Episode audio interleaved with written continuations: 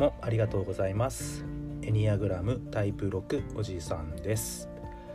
タイプ6の視点から得た日々の気づきを共有することで、少しでもタイプ6の皆様が生きやすくなることを目指しているラジオです。はい、今日もありがとうございます。今日なんですけれども、ここまで話してきたハーモニクスタイプのまとめに入ろうと思っています。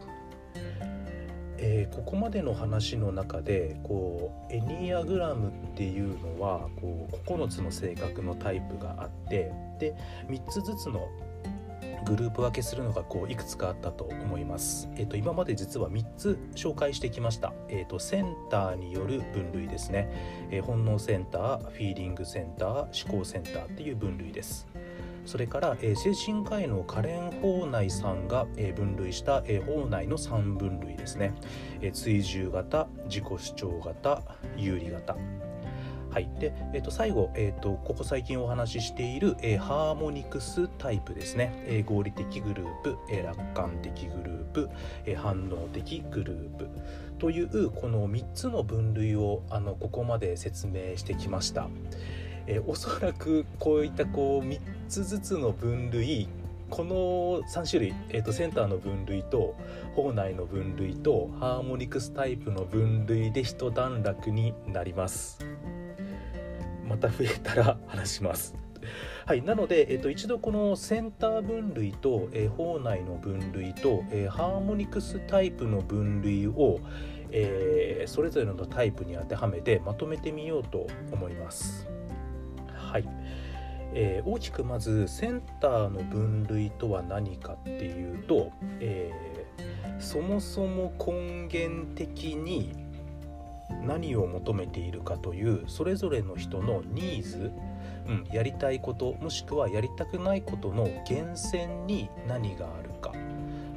行動原理ですねを示しているのがセンターになります。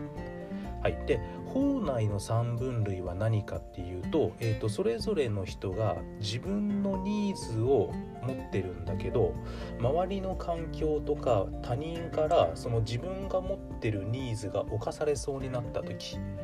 周囲からストレスを感じ始めた時に、じゃあその周囲のストレスに対して自分のニーズをどのように満たそうとしに行くかが法内です。はい、で最後にハーモニクスタイプは何かっていうと、ストレスとか、問題が生じて、なんとか自分のニーズを満たそうと思って行動したんだけれども、結局それが満たされなかった時、うまくいかなかった時にどういった思考やどういった考え方をしがちかっていうのがハーモニクスタイプになりますので、順番としてはまず行動原理になるセンター分類。はい、じゃあその行動原理に基づいてストレスを感じて、その行動原理ニーズが満たされなそうになった時にどうするかっていうのが法内の分類。はい、で満たしにかかったんだけど結局満たせなかった時にどうなるかっていうのが、ハーモニクスタイプという、時間の流れとして見ていただけると嬉しいかなと思います。じゃあちょっと一つ一つタイプを見ていくんですけど、タイプ1、改革する人ですね。まず、改革する人タイプ1は本能センターになります。本能センターは、どちらかというと現在過去未来があれば、現在今この瞬間ですね、今この瞬間に、思いとか考えが飛びやすくて、じゃあ今この瞬間に思いや考えが飛ぶとどうなるかっていうと、思い通りにいかない今この瞬間に対する怒りが生まれますので、心の奥底に、激怒の感情を抱えやすいのが本能タイプになります。その結果、本能タイプの行動原理は何かっていうと、自立していることです。はい、思うようにならないこの瞬間に怒りを感じ、そこからなんとか自分自身を自立させておきたい。はい、なので自分自身が自分自身であることというのがニーズになり、行動原理になります。はい。で、本能センターですね、タイプ1、自立を求めながら、本来の分類が追従型になりますね。はい、自らの自立が満たされなさそうな状態に直面したとき、どうするかというと努力。はい、追従型は、努力ですね。自分自身の中にある倫理観、超自我に従って努力することで、その自立を獲得しに行きます。で、結果として、自分自身の自立を求めて努力したんだけれども、やはり、思うようにいかなかったと。はい、その時に、ハーモニクスタイプの合理的、タイプになりますので、自分の感情を押し殺してとにかく論理的に解決しようとするみたいです。解決の際、タイプ1は、自分自身が、分別のある落ち着いた人間としてこの問題は解決できるはずと考えて、物事の解決に当たるそうです。はい、これが、タイプ1ですね。自立を求めて自立が行動原理にあり、その自立を求めるために努力し、はい、その、努力しても自立が認められなかった場合っていうのは、とにかく自分自身がね、分別ある人間として解決できるはずと、感情を押し殺して論理的に行動するという大きな流れがあるそうです。はい、次、タイプ2、助ける人ですね。助ける人は、まずフィーリングセンターに属します。フィーリングセンターの方は、現在過去未来の中で過去に、考えが飛びやすいです。はい、で、過去、昔のことに考えが飛びやすいですので、昔のことっていいこともあれば悪いこともあります。なので当然悪いことも思い出しますので、根本的には恥ですね、恥ずかしいという感情を、奥底に持っています。はい、その結果、フィーリングタイプの方の行動原理はどこにいるかというと、関心を集めたい、周囲からの関心を集めたいというのがニーズであり、行動原理になります。こんな恥ずかしい自分でも認めてほしいみたいな関心に行くのかなとは思うんですけど、根本的なところはちょっと私がタイプ6なのでわからない部分はあるんですが、このフィーリングセンターの方々っていうのは周囲からの関心を求めに行きます。はい、で、タイプ2の方々は法内でいうところの追従型になりますので、周囲からの関心を集めるために努力をします。はい、じゃあその努力した結果、それでも、周りからの関心を集める、ニーズを満たされなかった場合どうなるかというと、ハーモニクス、グループの楽観的タイプになりますので、なんていうかな、自分自身に問題を認めない感じになりますね。はい、どうなるかっていうと、ここで、課題が解決してないのは、自分自身に関心が集まらないのは私ではなくてあなたに問題があると。だからそういった問題を持っているあなたを助けるために私は今ここにいるんですと思って問題解決に当たりがちとのことです。はい、次、タイプ3ですね。達成する人になるんですけれども、タイプ3の方はまずフィーリングセンターですね。はい、過去に、考えが飛びやすく、根本的には恥の感情を持ち、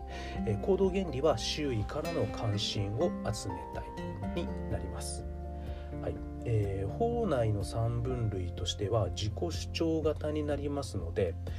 周囲からの関心が集められないんじゃないか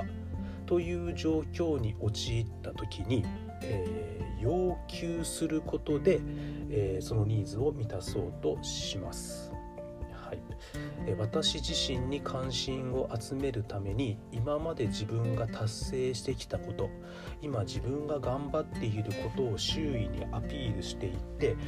周りから私に関心を持ってって、要求する方向に動きがちです。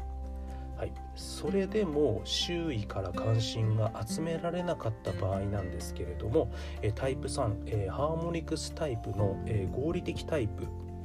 になりますので、こちらも感情を外して論理的に解決しに行きますので、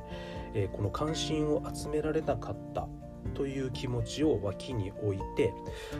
今目の前で起こっているこの課題には有効な解決方法が必ずある。私がこの解決方法に取り組みさえすれば解決できると考えて、感情を置いてとにかく論理的に考えて、その関心を集められなかったとか、目の前で起こっている問題課題を解決しにかかるということです。はい、思った以上に時間かかりそうなんで今日タイプ3までにします。タイプ1、改革する人っていうのは、まず本能センターですね。自立を求めて行動します。はい、で自立できなそうな時っていうのは努力をします。はい、でもその努力の結果達成できなかった時は、ハーモニクスタイプ、合理的タイプなので、感情を脇に置いて論理的にですね、自分自身は落ち着いた人間なんで解決できるはずだと考えて行動するそうです。はい、タイプ2、助ける人っていうのは、フィーリングタイプ、自分自身に関心を集めたいというのが主なニーズになり、そのニーズを、満たすために、努力しますね。他人の助けになるという努力をします。はい、それでも自分自身に関心を集められなかった場合っていうのは、楽観的、ハーモニクスタイプ、楽観的グループですので、自分の問題ではなくて相手の問題だと。でその相手、問題がある相手を助けるために自分はいるんだというふうに考えがちとのことです。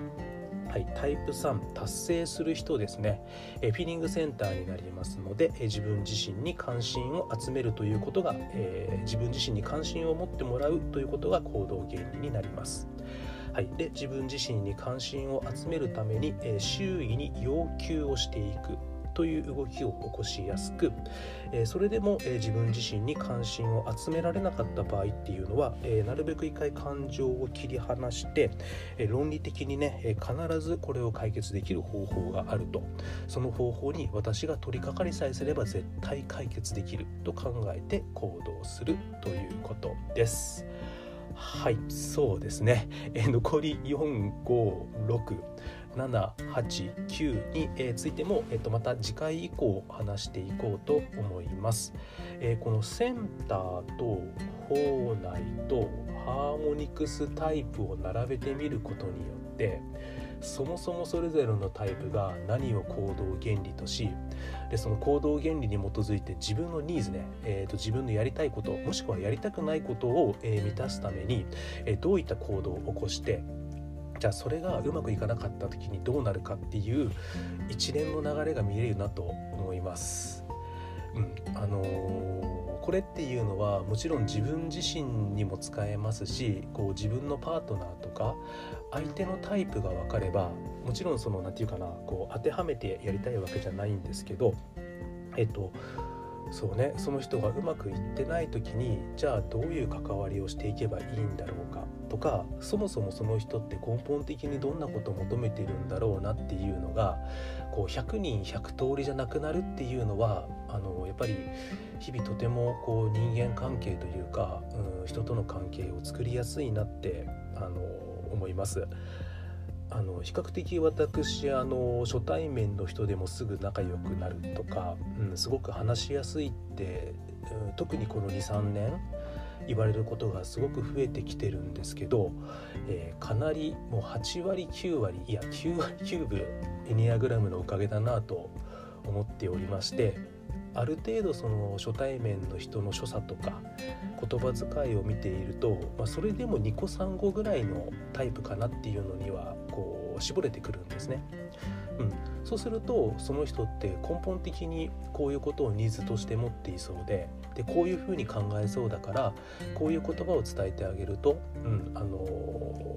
おそらくその人は話しやすく、その時間を楽しく過ごしてもらえるんじゃないかなっていうことをちょっとずつ考えて実践できるようになってきてるのかなと思いたいです。はい、じゃあ今日もありがとうございます。じゃあ次回はタイプ4以降のこうセンター、それから法内、ハーモニクスタイプの一連でまとめていこうと思います。はい、今日もたくさん聞いていただいてありがとうございました。エニアグラムタイプ6おじさんでした。失礼いたします。